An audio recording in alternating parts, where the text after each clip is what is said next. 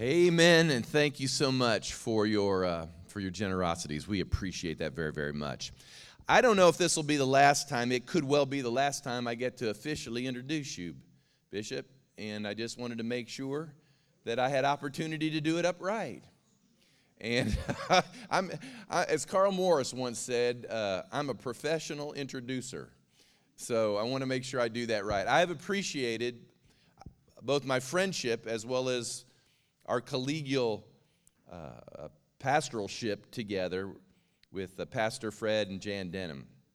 Um, I appreciate so much your uh, kindness in the providence of our paths crossing and renewing our relationship that uh, you were willing to, uh, to open up your heart and open up uh, your building here to allow us to take a run at uh, you know, at what God was asking us to do. And that's all we've done at Legacy is we tried to find step by step what it is God was asking of us to do. And we appreciate, uh, obviously, your part in all of that. Appreciate the fact that the zeal of God is being restored to you. God is healing your body, and uh, He is causing strength to come again. And uh, I give all credit, and I know you do too. You give all credit to the Lord for all of that. I, I, I really wanted to take a little credit because. because it's all that golf playing we went out.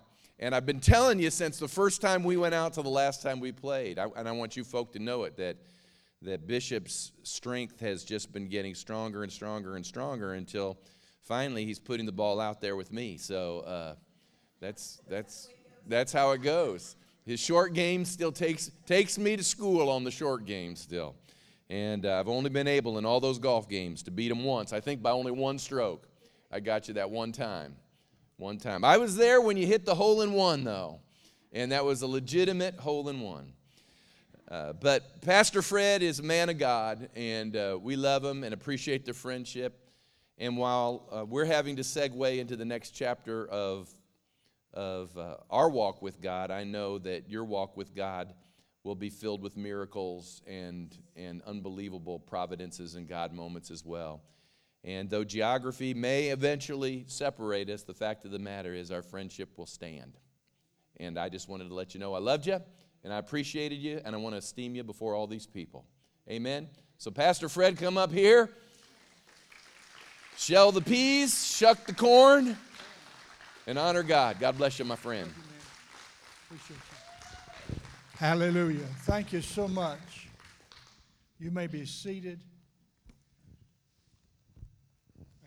So much to say and so little time to say it in.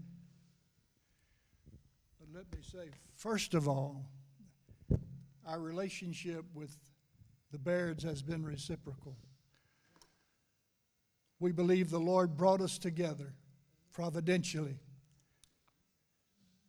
He may have used circumstances and even maybe was in those circumstances for us to come together.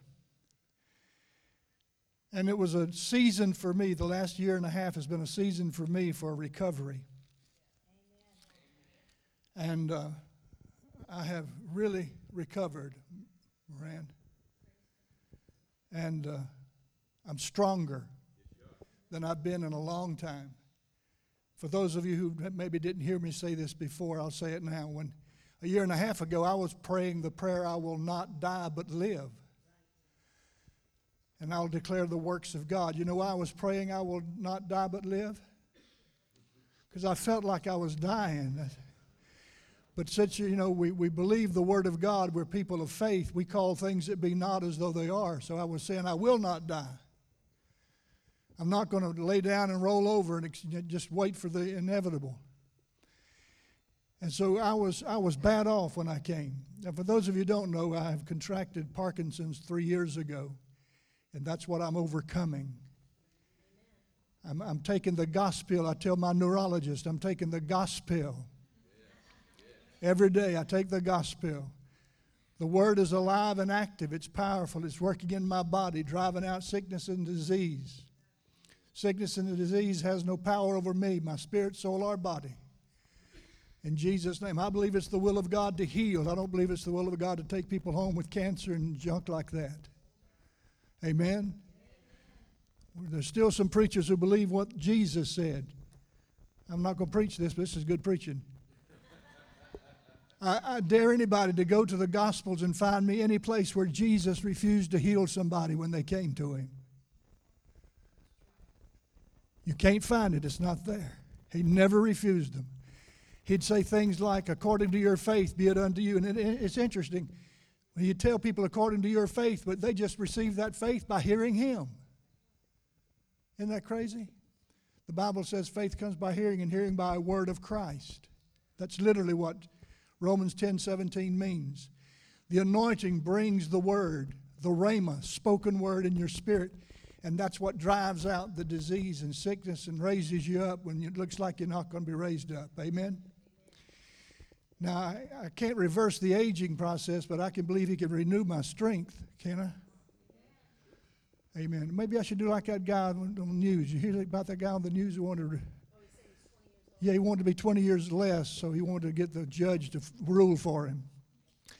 I should, I should be able to tell him that, that, that the judge has already ruled for me. He'll renew my strength as the eagles. Well, amen. Now, let me, let me go on. There's a lot of things I want to say. My wife has threatened me, so I'm going to make a commercial. Not really, but I'm going to blame it on her, see. After December the 30th, Abundant Life Church will still be here. And I'd like to solicit your support and solicit you to consider us as your place of worship. The Lord may have given you to us. We just want you to consider that. Amen. And you know what I thought about when I when I was thinking about saying that? I heard one time that a guy said this. He said, "Every frog praises his own pond." You know what I'm saying? So if I'm not if I'm not going to tell you anything, then you'll, you'll think we're all sneaking out of here. I'm not going to do that. And, I, and that's what I wanted to say to you up front too that today in reference to that. I can tell you this.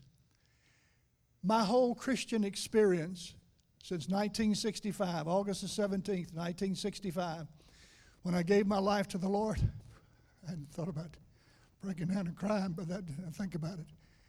I gave my life to the Lord at 18 years of age. and two weeks later, I was in Bible school.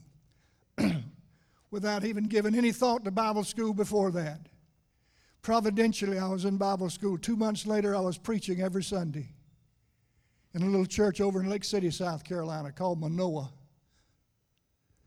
And uh, did that through five years of Bible school. Now, I wouldn't advise that for anybody because it really, it, it, this is another testimony, but I'm just giving this portion right now. I was lifted up too quick. I was had hands laid on me too quick. I was a novice. But I found out something about my Christian experience. My life doesn't belong to me. When I gave my life to the Lord, He anointed me to preach. I didn't decide to preach. I was providentially rushed into that place. And God has worked all things together for my good and brought me to this place. I'm in revival. I'm in a fresh revival, and that's what I'm leading up to telling you. What I found out over the years when I gave my pulpit over 13, what, 15 years ago, was it? No, it wasn't that long. Yeah, 13 years ago. I sat for four years and I became a miserable person. This is a com- commercial. It's a good one, though. It's good. And when my wife came to us and said, came to me, she said, I believe the Lord is leading us to start a church downtown. We did that in 2009. She was not expecting me to say that. I said, let's go. I was ready to go. I was ready to do something other than sit. And she pastored for a year. And she begged me to take it after a year. She had turned to me in that first year and she said, What about this? I said, That's your decision. You're the pastor. oh, I got even with her, boy. So and so and this and that. That's your decision. You're the pastor. I think this and I think that, but it's your decision. And whatever you decide, we'll do. So after a year, she made me get back in, in the pulpit. And what I have discovered since that time, and especially now in the last year and a half of this little bit of a sabbatical, that my life is ministry. In some psychological circles, they would think that's, that's not good. My identity is not in my ministry, but my ministry is my ministry. It's, it's my life. And so, what I'm discovering is what the Apostle Paul said. He said, Woe is me if I preach not the gospel. I tell young preachers that today. If you don't have a woe is me, you go do something else. You have to be able to say, if I don't preach, I die. And I've learned by experience that that's exactly what I've been doing, Andrea. I've been dying slowly spiritually. But since I've been once again stirred by the Lord, the Lord stirred my spirit and stirred my heart. These last few weeks, especially the last three or four weeks, times I've, I've preached, God has brought me back to a place. He's talking to me in ways that He's been talking to me in days gone by. He's let me know afresh I'm giving you something for you to give it away. You freely have received, now freely give it away. Paul said, If I preach willingly, I have a dispensation with the Lord, but if I preach against my will, they said, I have a dispensation with the Lord. But he said, But I have a reward if I preach. And he said, What is that reward? I I say What is that reward? And I'm sure you've studied it, Brother Baird. The reward is that I, I receive of the gospel that I preach. Now, if, if you've never been a preacher, you may not know what I'm talking about. But I can tell you this if, if you'll study the Word and you'll search the Scriptures and you'll read the Word for your own meditation, and what God gives to you, if you'll give it away, God will give you more. Does that make sense? That makes sense on an individual basis if you're not even in the ministry. But that's what I found about my life. The Lord has given to me so that I'll give it away. And if I don't give it away, my pond dries up. See, yours will dry up too if you don't give it away. That is a principle of the Scripture. Freely you've received, freely give. There's no charge. You freely give it away. As a matter of fact, you ought to look for places to give it away. Whatever you sow, you reap. And so I wanted to say that to you because that's somewhat of an introduction to what I'm talking about. For the last two times I've talked, remember I talked about the inheritance that we need to seize it. Remember that? Compared it to Israel and coming out of Egypt, going to the promised land, God had already given the, the, the inheritance. And then he said, when you go there, possess it, means seize it. And then we equated that with, the, with John the Baptist when he said that the kingdom of God suffers violence, and the violent take it by force. They seize it. And I talked to you about that inheritance. And I want you to know something. I'm not finished yet. I'm talking to you about inheritance. You know why? Because I am convinced that most Christians don't know that there's a big deposit in their bank and it's waiting for them to do something with it and they hadn't done it. Somebody's got to tell you there's an inheritance. How shall they hear without a preacher? And how shall they preach unless, unless they be sent? How beautiful are the feet of those that preach the gospel of peace. I'm here to preach today, not just to talk, I'm here to preach. I'm telling you, I got a message for you today. You need to get ready to receive it. Somebody say, I'm going to receive. Those of you who didn't say it, say it under your breath anyhow. I'm going to receive. See, you need to make a demand on the gifting and the anointing that's in the pulpit. No, don't look at their person, look at the anointing, look at the gifting. It's amazing what God will give you when you come expecting to receive. It's amazing how you can sit there and not receive a thing in, spite of the fact that there's stuff happening in God. I'm just I'm meddling now, but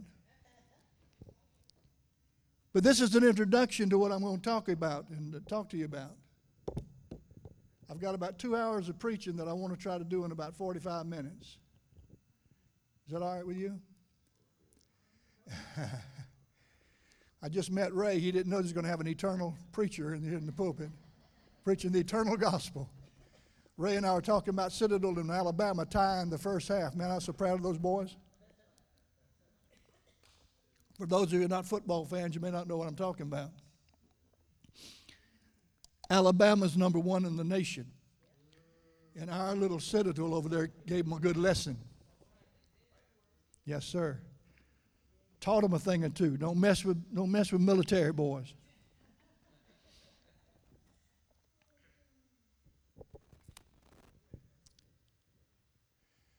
Let's turn to uh, turn to Ephesians once again. Ephesians chapter one.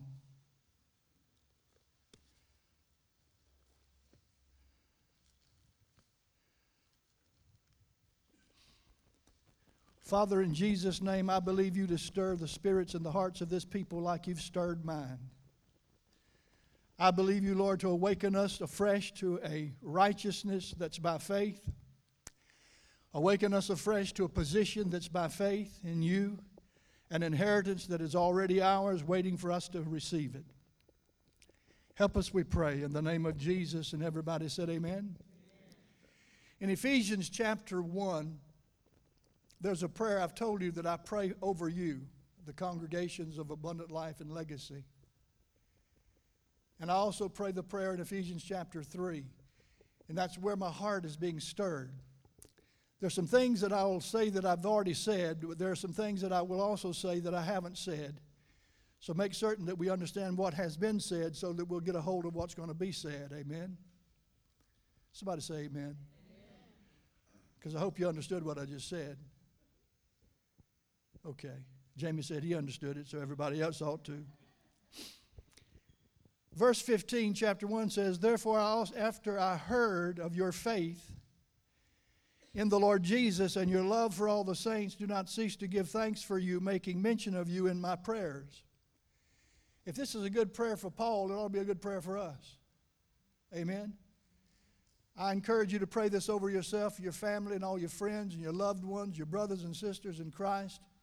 Just call out their name and mention their name before the Lord in this prayer that the God of our Lord Jesus Christ, the Father of glory, may give to you the spirit of wisdom and revelation in the knowledge of Him.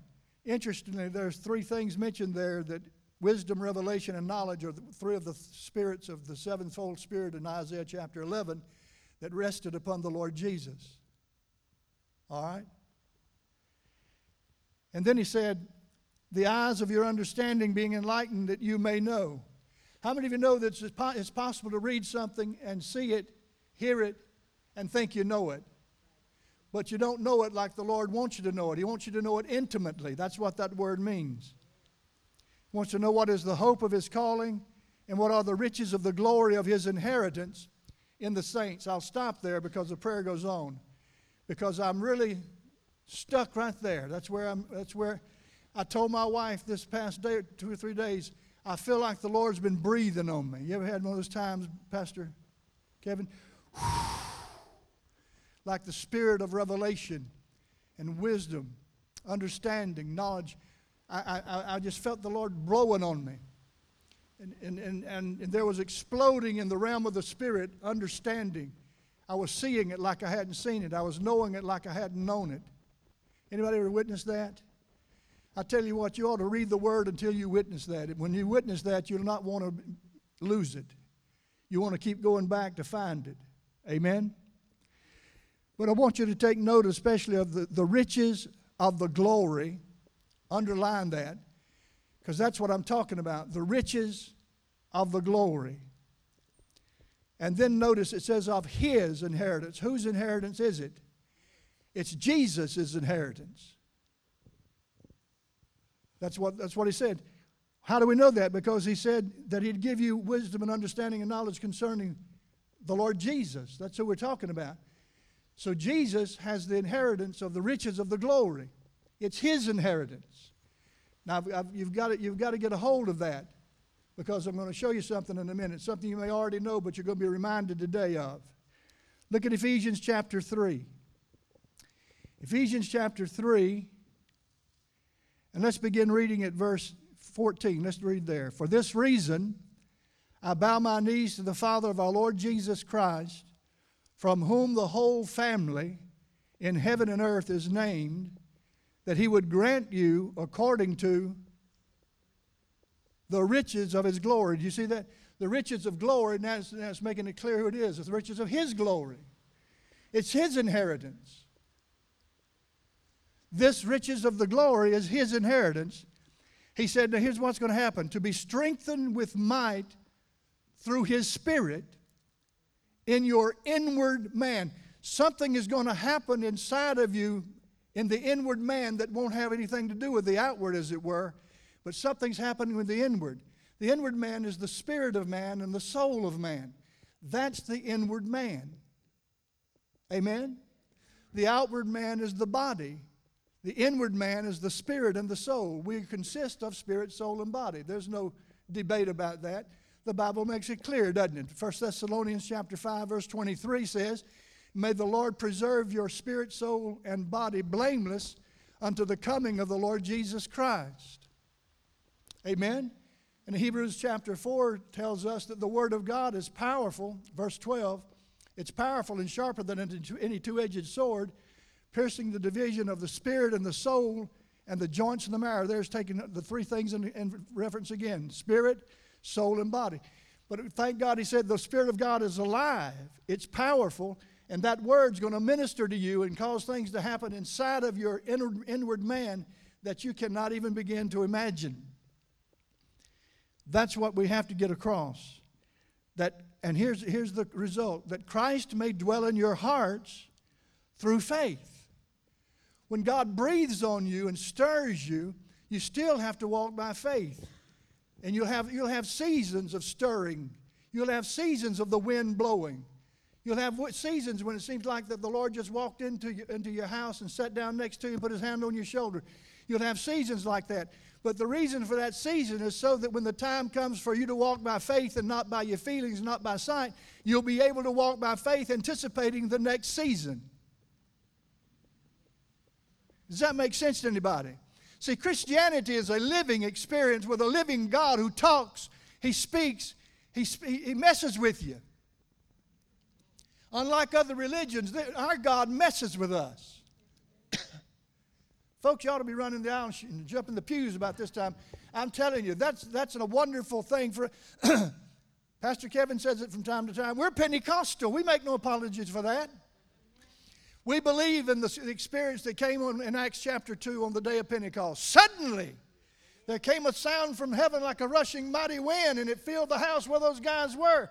And the tongues of fire sat on each of them, and they began to speak in tongues as the Spirit gave them utterance. We're not ashamed of that. It's in the Bible. It hasn't ceased, it still happens. And I'm telling you, that's very important for us that God gets a hold of us and shows us this that I'm getting ready to talk to you about. I'm talking to you about it, but I want you to get ready to receive it. This is your inheritance.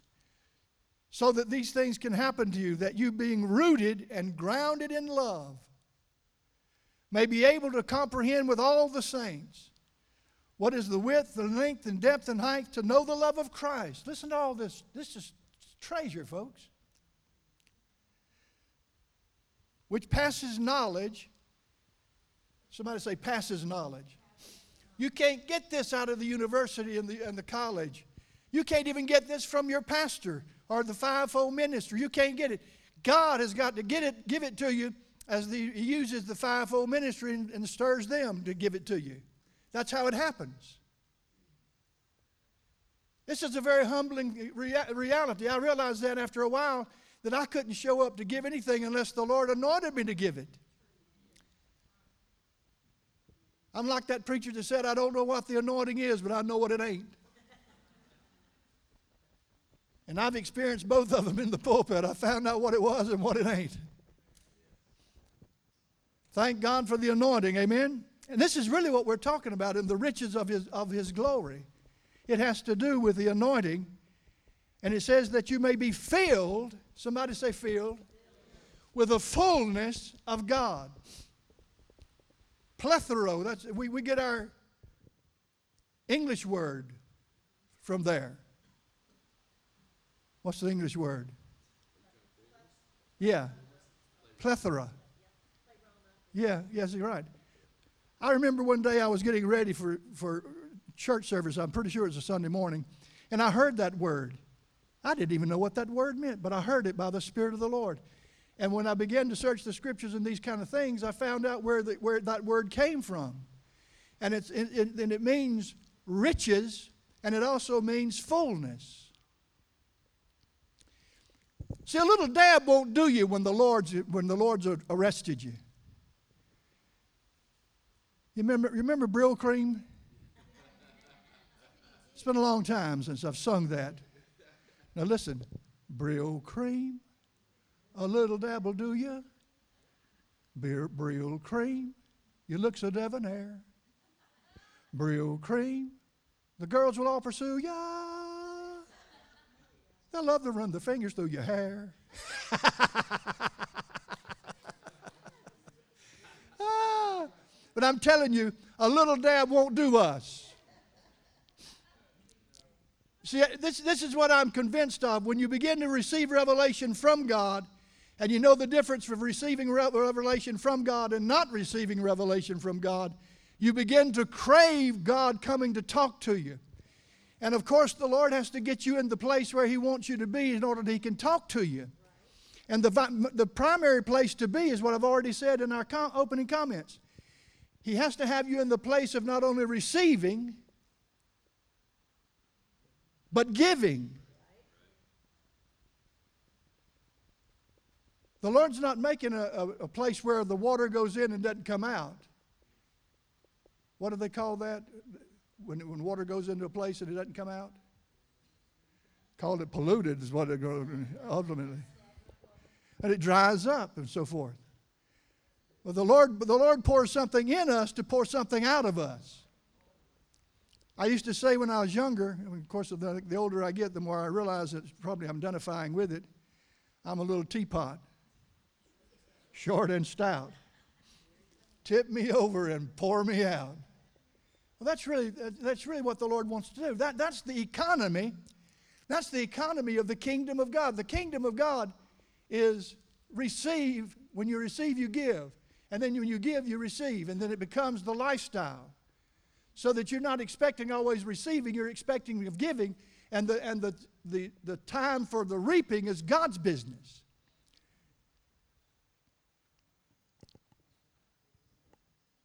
I got to wait, wait and let that settle. Because some people get into the message of giving and receiving, you know, and then, they, and then they try to tell God what He was supposed to do about the receiving, and they get mad with God and quit. Only to learn just a little bit later you quit too soon. The giving, the giving thing is, is my business. Back to those who sow. You sow, you'll reap. That's the promise. Remember, always remember this God will not be indebted to any man. God will not be mocked. Whatever a man sows, that will he also reap. If you need money, you sow money. If you need love, you sow love. If you need kindness, you show, sow kindness. If you need respect, show respect. If you need honor, give honor. Isn't that it?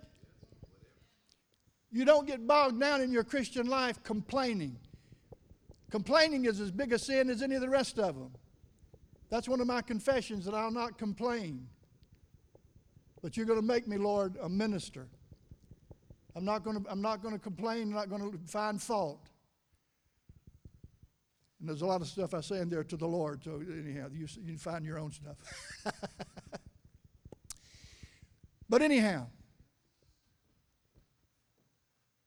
I'm chasing rabbits, but these are good rabbits.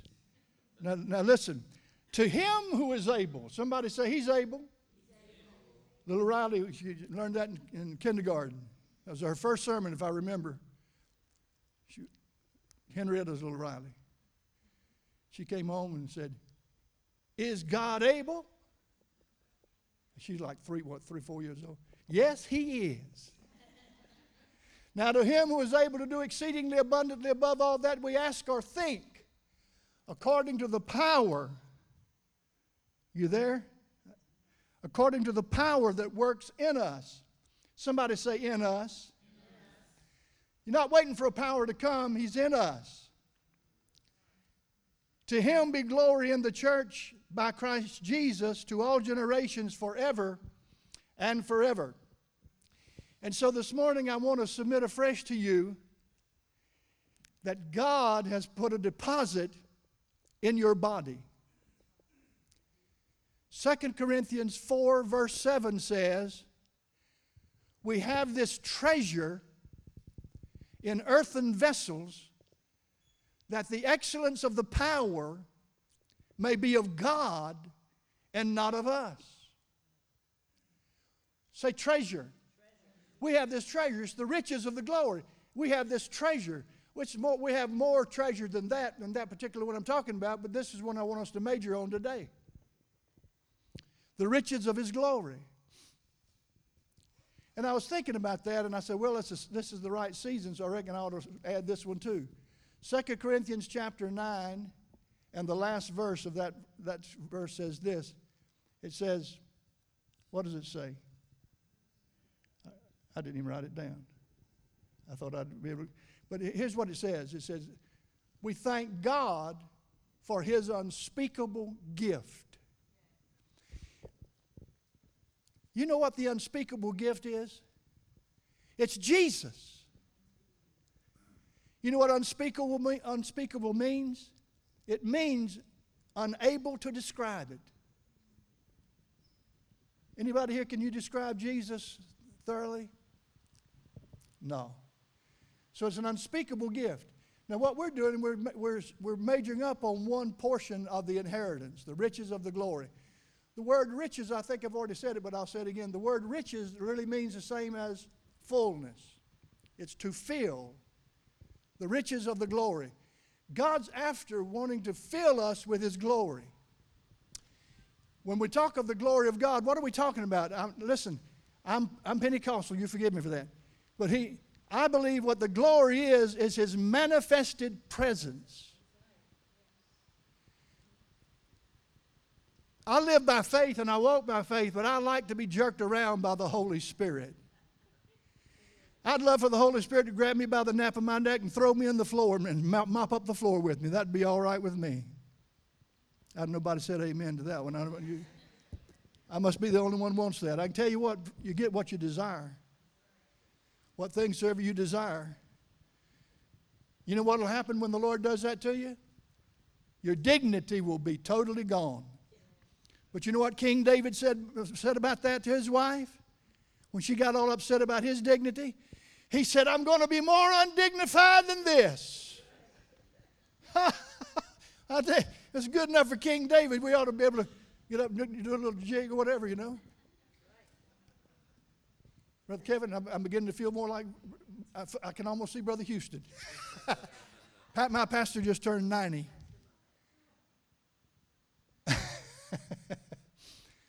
I'm going to be more undignified than this. Yes, sir. I'd like for the Lord to do that just ever so often, as often as He wants to. Henrietta knows about that. In the days gone by, Henrietta's been known to get up and run around a little bit with an accompanying, ah! The first few times it sort of unnerved me a little bit. After a while, I said, Well, I told everybody, Well, folks, that's the Holy Spirit saying amen. So I began to expect that. I began to, whenever the Lord would do that, I'd, I'd let it interfere with us. Somebody said, well, you know, God, the Holy Ghost, he's, not, he's a gentleman. He won't interrupt things. He, he hadn't read the Bible. The great apostle Peter was preaching. The great apostle Peter was preaching, and the Holy Spirit fell right in the middle of his message. Read Acts chapter 10, you'll see that. So, so get rid of that doctrine that the Holy Spirit won't interrupt you. What you need to do is be discerning enough to know when He has interrupted you. Rather than pressing on. Well, I'll just press on. I've done that before.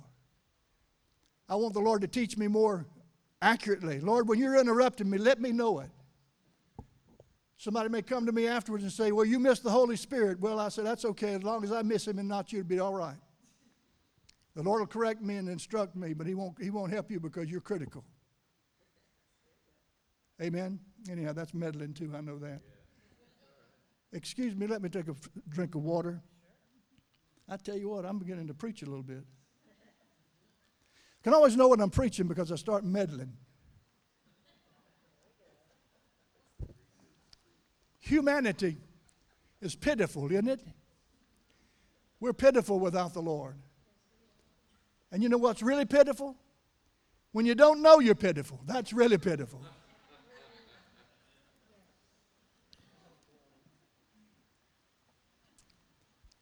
Where do I go from here? I'm going some, I'm, I got me some outline today. I'm, I'm, Pastor Kevin's rubbing off on me. I'm actually putting some outlines together here. The first thing that I want to establish for us in these comments is the location of where the inheritance is. And that's what I've really been talking about. The inheritance is in you. Say, do like this. The inheritance is in me. The treasure is in me. The gift is in me. You don't have to ascend up into heaven to bring it down. You don't have to go into the grave to bring it up. It's already there. It's in you. Like the word of faith, it's in you. It's in your heart. Put it in your mouth. Declare it. Say it's true. I agree with God. I have in my inheritance the riches of the, of the glory. And I have it because it's His inheritance. Amen? 2 Corinthians 9.15 is the verse that I couldn't find. Well, I got it in my outline but didn't look at it. Thanks to God for his unspeakable gift. Colossians 1.27 says, Christ in you, the hope of glory.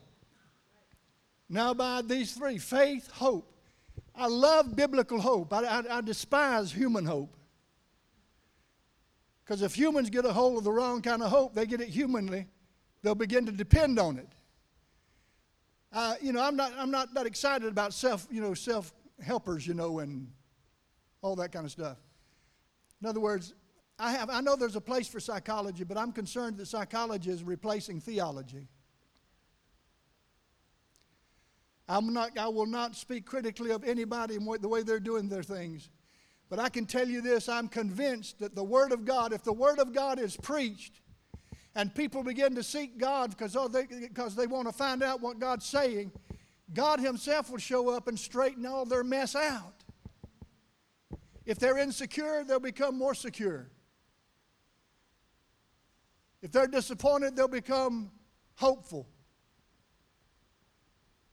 If, they got, if they're mad with people, the Lord will deliver them from their madness. Amen?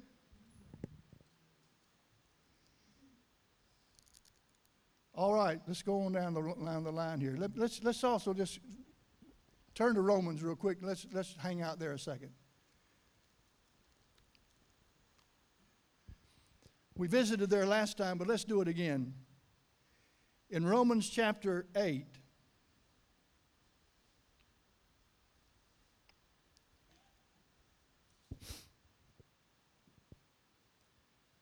Look at verse 14.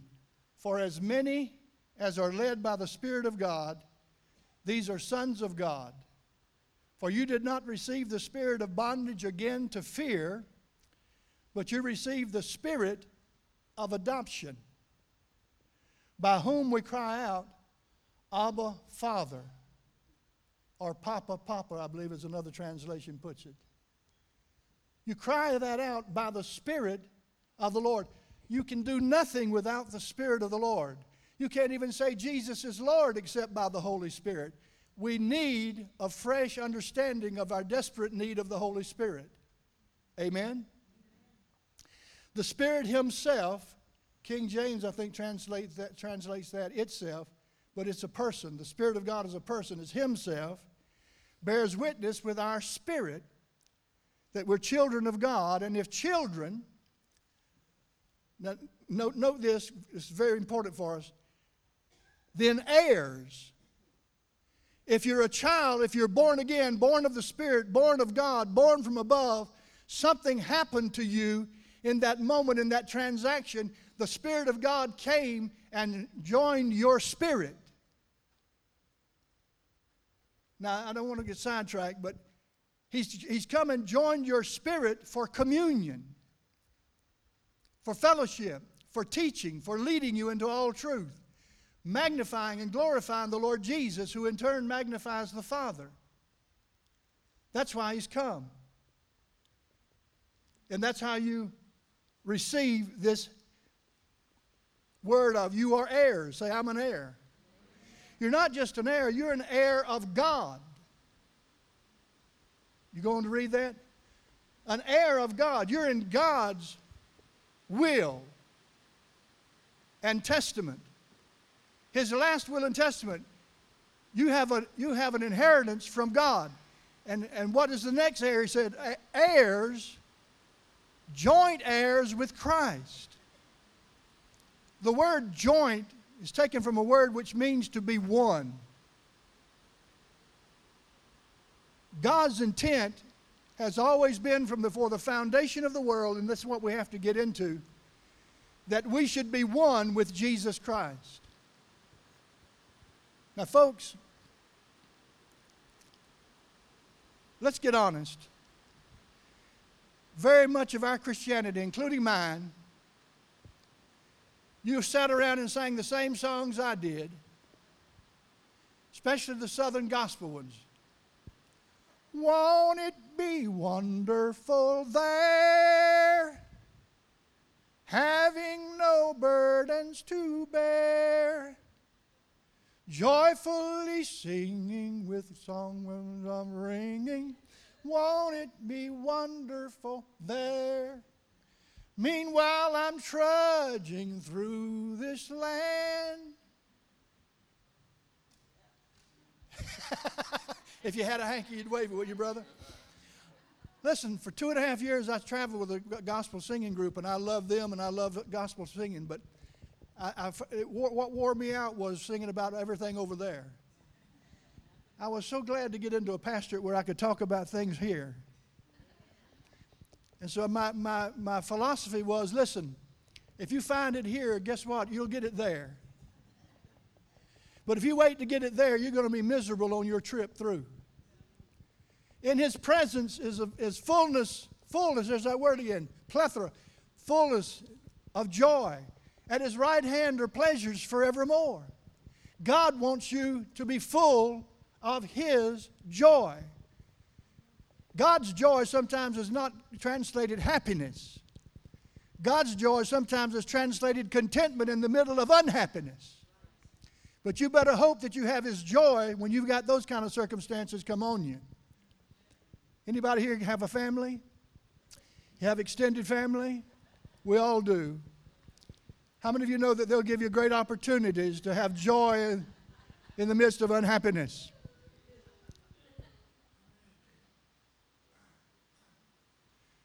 So you have the prayer request for all the unsaved loved ones and all the unloved saved ones, you know.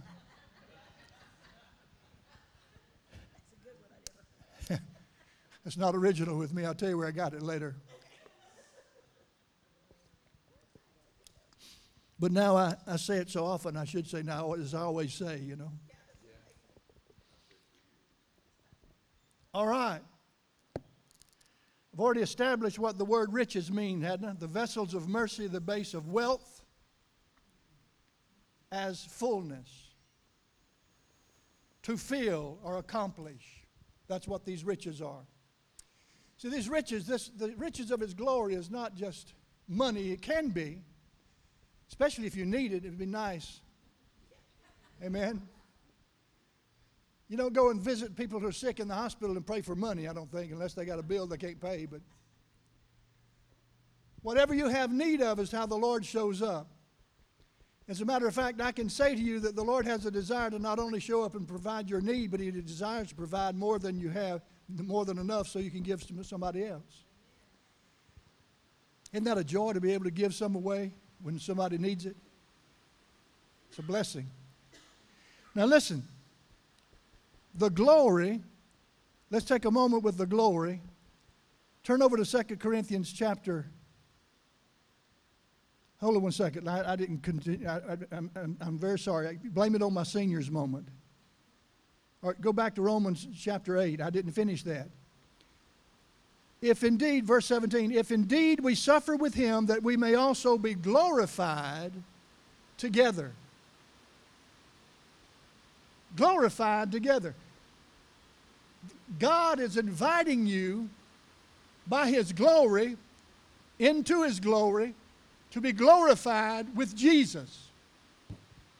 Jesus prayed, He said, Father, glorify me that I may glorify you. So it's not a bad prayer for us to be able to say, In Jesus, glorify me that I may glorify you.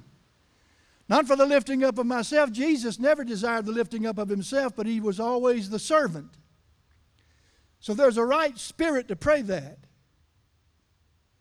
Not so that you can feel importance, but so that God will be able to come to your need and bless you. Amen? For I consider that the sufferings of this present time, this glory, there's sufferings in this glory, y'all. So you may want to get a hold of this. This present time are not worthy to be compared with the glory which shall be revealed in us. Now listen, I got me another Greek word. I've been talking to my wife about it. She, she gets confused sometimes with my Greek words. To let you know that I've got it here, got it written in my Bible. Apopka is that how you would pronounce that, Pastor Kevin? Apopka Lufin. It means uncover.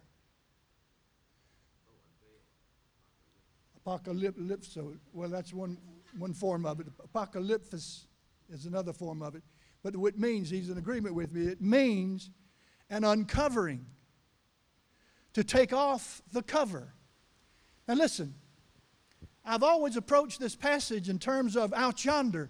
Well, I'll tell you that day will come when we'll be uncovered and the world will know who we are.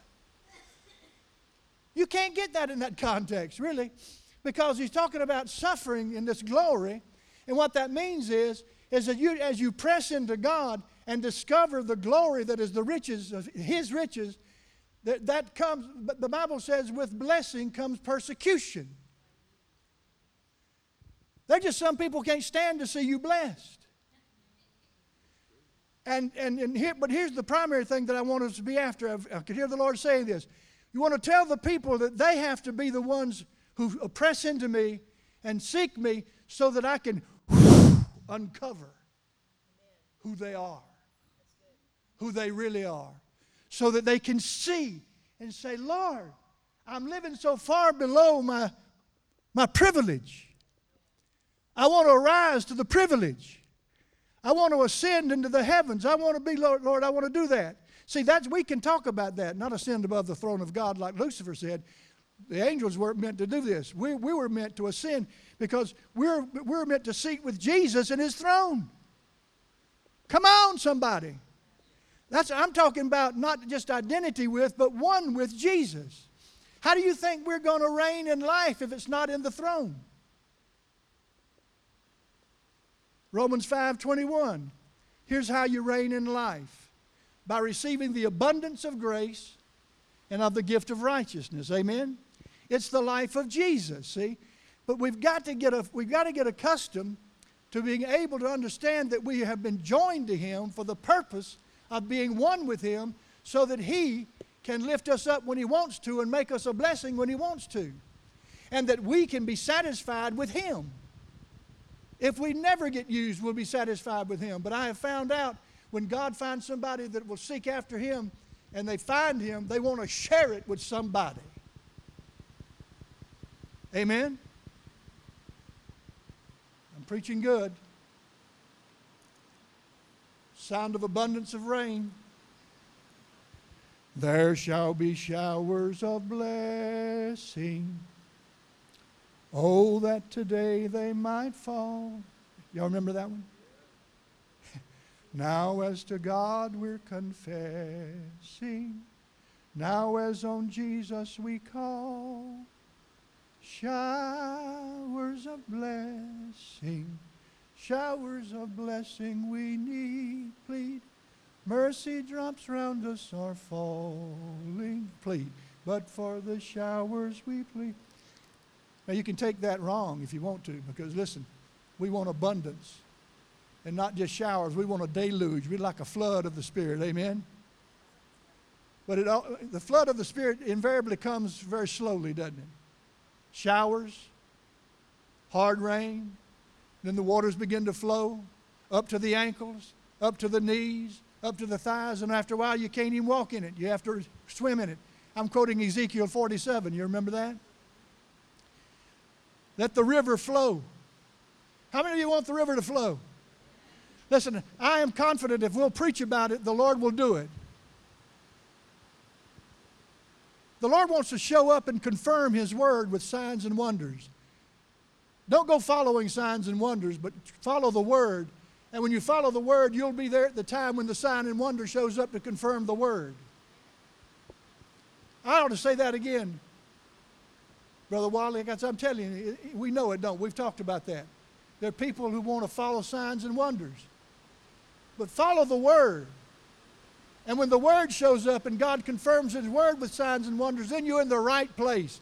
But if you go looking for signs and wonders, you may show up and get something you weren't looking for. That's for whatever it's worth. That's a warning from a pastoral pl- placement. The Bible's very clear. This is chasing a rabbit, but this is good. Test the spirits. I've opened up a can of worms here. Test the spirits. We're not talking about evil spirits, we're talking about spirits that are antichrist. An antichrist spirit is a spirit that wants preeminence over the Christ without realizing it. But if you preach the word of Christ and signs and wonders come, then we can be assured that that spirit is the right spirit.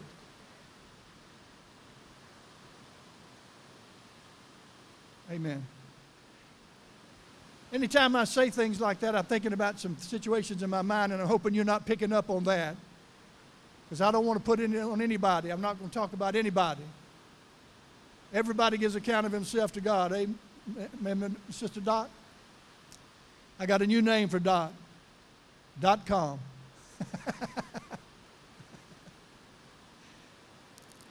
All right. Now look at 2 Corinthians chapter 4 because we're talking about the glory.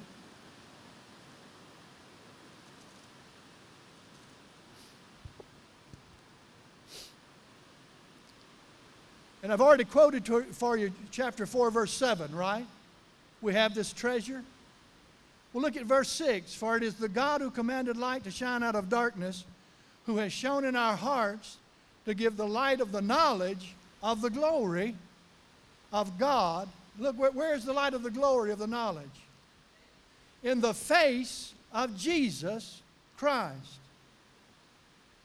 If you're looking for the glory, if you're looking to experience the glory, if you're looking for, for the, the joy of the inheritance of the glory, look for Jesus. The Holy Spirit will reveal Jesus. He will magnify and glorify Jesus. As He's doing His business and as we are thankful for His doing His business, we know that the end of it is that we want to see Jesus. It's in that context that the Lord will come and blow his wind on you. The Holy Spirit will blow on you and begin to change you. How do I know that? Look at 2 Corinthians chapter 3 verse 17. You there? The Lord is the Spirit, and where the Spirit of the Lord is, there's liberty. But we all with unveiled face beholding as in a mirror the glory of the Lord where, we, where do we behold the glory of the Lord? In the face of Jesus Christ. And being transformed into the same image from glory to glory, just as by the Spirit of the Lord. This whole thing about the inheritance of the glory has to do with us being changed. And the only way to be changed by the glory is by her revelation. The Lord breathing on you to give you that revelation of Jesus. I don't know how to say it any more clear, but that's the way I say it. This is the way I see it in the scriptures. Verse 10, chapter 4, let's go back there again. Always carrying about in the body the dying of the Lord Jesus, that the life of Jesus also may be manifested in our body. Why in our body? Because that's where the treasure is. Remember, you're not trying to go get it, it's already, you already got it. Somebody say, I already got it. So you're not trying to go get it. You're trying to, what, what you're attempting to do by faith as you seek the Lord is receive it. He's already given it to you. Just receive it. For we who have lived are always delivered to death for Jesus' sake, that the life of Jesus also may be manifested in our mortal flesh. Listen, put, put a, uh, brackets around those two verses and do this for me. The next time somebody tells you you need to die to yourself, Take them to those two verses. Your need is not to die to yourself because you can't do that. But I can tell you what you can do. You can bear the dying of Jesus in your body, that his life can be manifested in your mortal body. You see, because he goes on to say, he said, We having the same spirit of faith, we believe, therefore we speak. I believe, and this is where it comes good confession, y'all. I have been crucified with Christ. I believe I've been dead with Christ. I believe I've been buried with Christ. I believe I've been made alive with Christ in the grave. I believe I've been raised up with Christ. And I believe I've been seated with Christ in his throne. We know that because the Bible says we are in him. He is in us, and we are in him. We have been joined together. We are one together. That's what the joining is joint heirs. Are you catching that? We're joint heirs. All of that that Jesus accomplished through his death, burial, and resurrection, much less his incarnation, which is really something I hope I can touch, but I have to be very careful touching that because that's very sacred. Because I believe this this morning, folks. I'll go ahead and jump at it real quick. Just leave it with you. Don't call me a heretic until you question me and cross examine me. I believe that there is there's a need for a genetic study in the spirit, as surely there's, there's a need for genetic studies in the natural, in the physical. I believe that we inherit through Jesus Christ the genetic spiritual components that are necessary for us to have victory beyond victory beyond victory, triumph, always triumphing, always overcoming. Yes, sir. But I'm, but I'm pastoral enough to say to you, it comes with a price. Isn't that what he said a while ago? The sufferings? That sufferings is with the, uh, the flesh. It comes at a price. Whenever you make a decision to press in, I'm telling you, some of your closest brothers and sisters in God will, will complain about you because they'll think you're getting too serious. But when you begin to get a glimpse of the glory of God, you begin, you begin to get a glimpse of what you can be, of where you can stand, of where you can dwell, you begin to get really zealous for that. And people that are not don't understand it. This is a good, good rabbit to chase. It's true.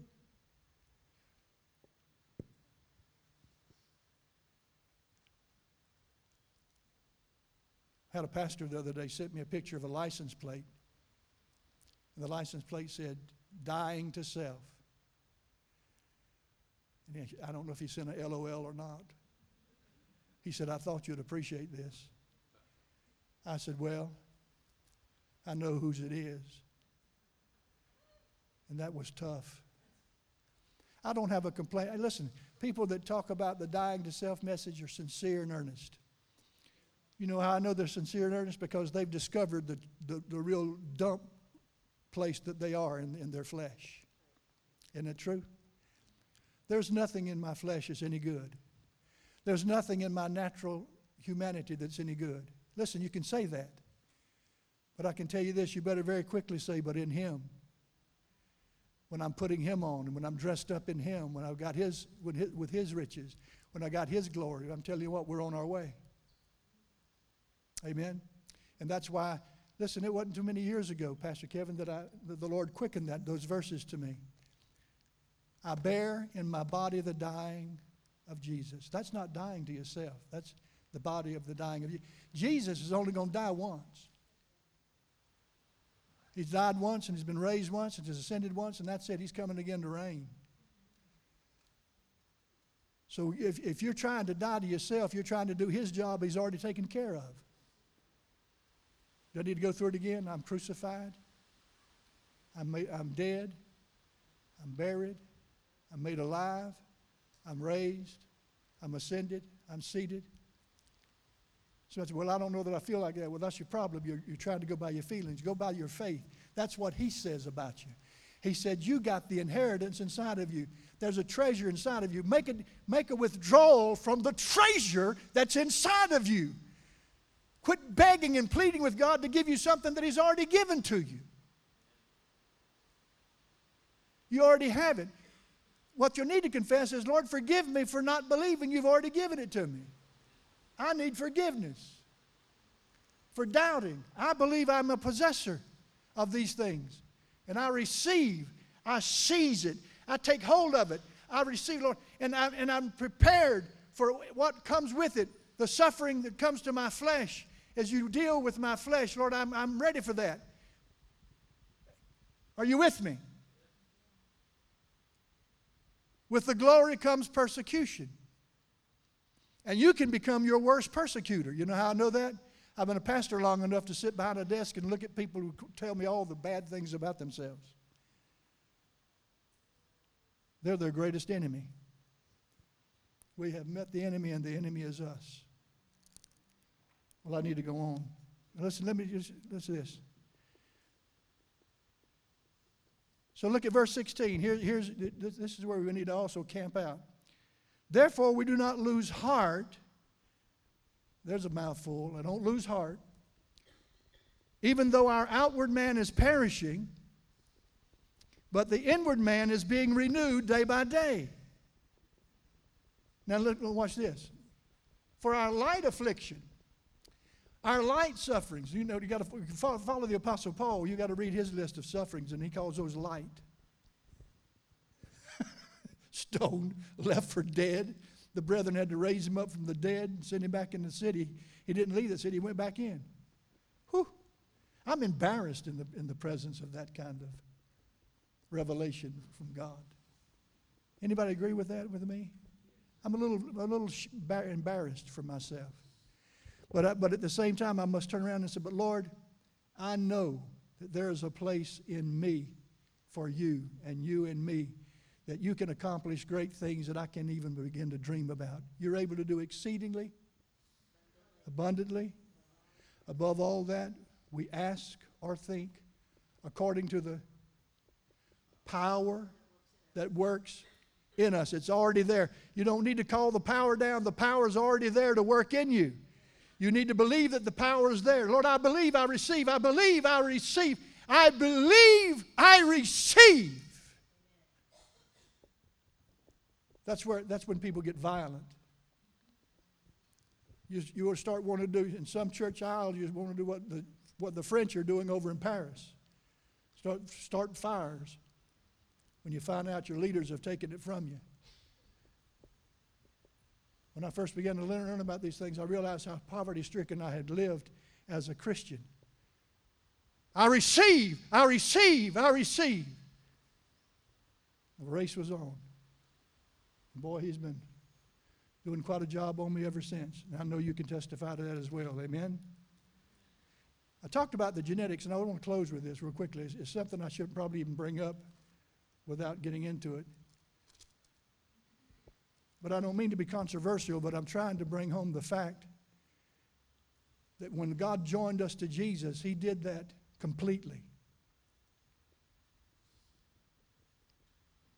There's a reason the scripture says you're a new creation. There's a reason the Bible says He's made out of the two, the Jew and the Gentile, one new man. There's a reason we're called the body of Christ. It's because he's come and joined himself to us.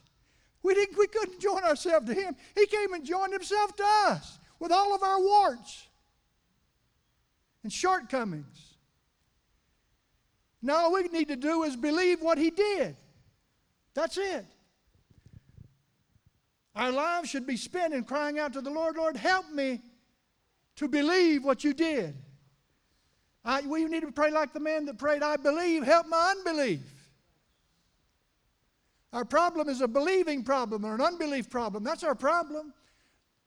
Problem is not that we're not good enough, that we're not consecrated enough.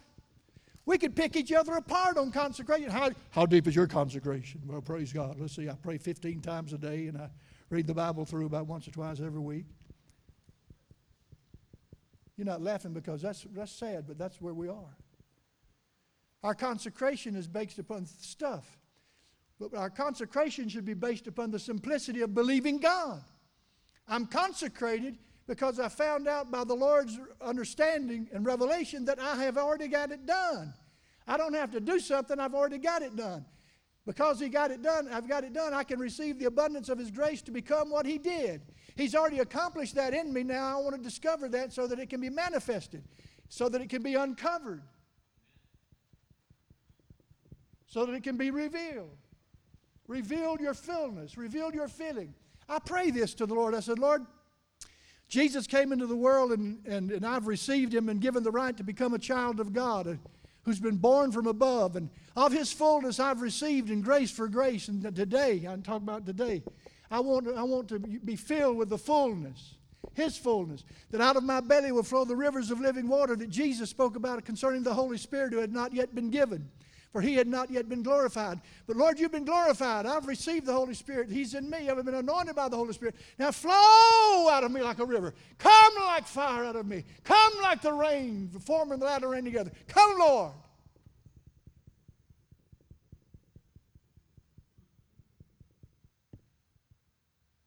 See, that's what God gets a hold of. I believe. I receive.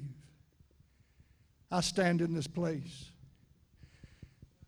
The obstinance of Jacob. I'm not moving until you bless me. I know that's a whole other message, isn't it? Get a hold of me, Lord, and don't turn me loose. I used to tell our people, I, I'd say to the Lord when I first came into my revival, Lord, I've, you've got a problem, Lord, and that problem is me. But I'm going to be after you because you said, Come follow me and I'll make you to become. Lord, I'm going to come to you and you're going to make me become. Make me become a fisher of men. Hallelujah. I'm not going to try to preach this, but I can tell you I've got, I've got Bible for it. First the natural, then the spiritual. You go through that passage in 1 Corinthians chapter 15, beginning at verse 42 through verse 49, and it says the natural, then it says the spiritual. It says the natural, then it says the spiritual. It says the natural, then it says the spiritual. I'm telling you, Jesus, that's what Jesus was talking about in John chapter 3 when he said, You must be born of the Spirit. Must be born again. Whatever's born of the flesh is flesh. Whatever's born of the Spirit is spirit. I'm telling you, there's an equation of birth, birth in the natural, there's an equation of that in the Spirit in terms of the growth process. The conce- how many of you know when the conception takes place, that's it? Do you know that? Do You know that? You don't know that in your science? Let me, let me tell you something about your biology. Anatomically, I'm not a doctor, but I can say this without any question. What was conceived in the womb of your mother, that was it for you naturally. It had already been determined. You had already, in the natural, been predestined by the genetic structure of becoming what that was. That's it. The stuff that happened to you after that is what screwed up things. I'm not going to get into original sin and all that kind of stuff. I'm, I'm, I'm, i want to stay on the same page. Because when you got born again, that seed, which is Christ, by the Spirit of the, of the Lord, did something that was amazing. He conceived His life inside of our spirit. By placing the Holy Spirit there, there's union. And the same genetic process that happens in the physical happens in the spiritual.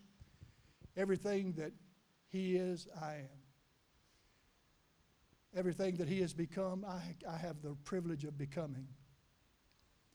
That's what it means when the Bible says that there in Romans chapter 8, verse 29, that he will be the firstborn among many brethren. I heard what Tracy was saying, and I appreciate it.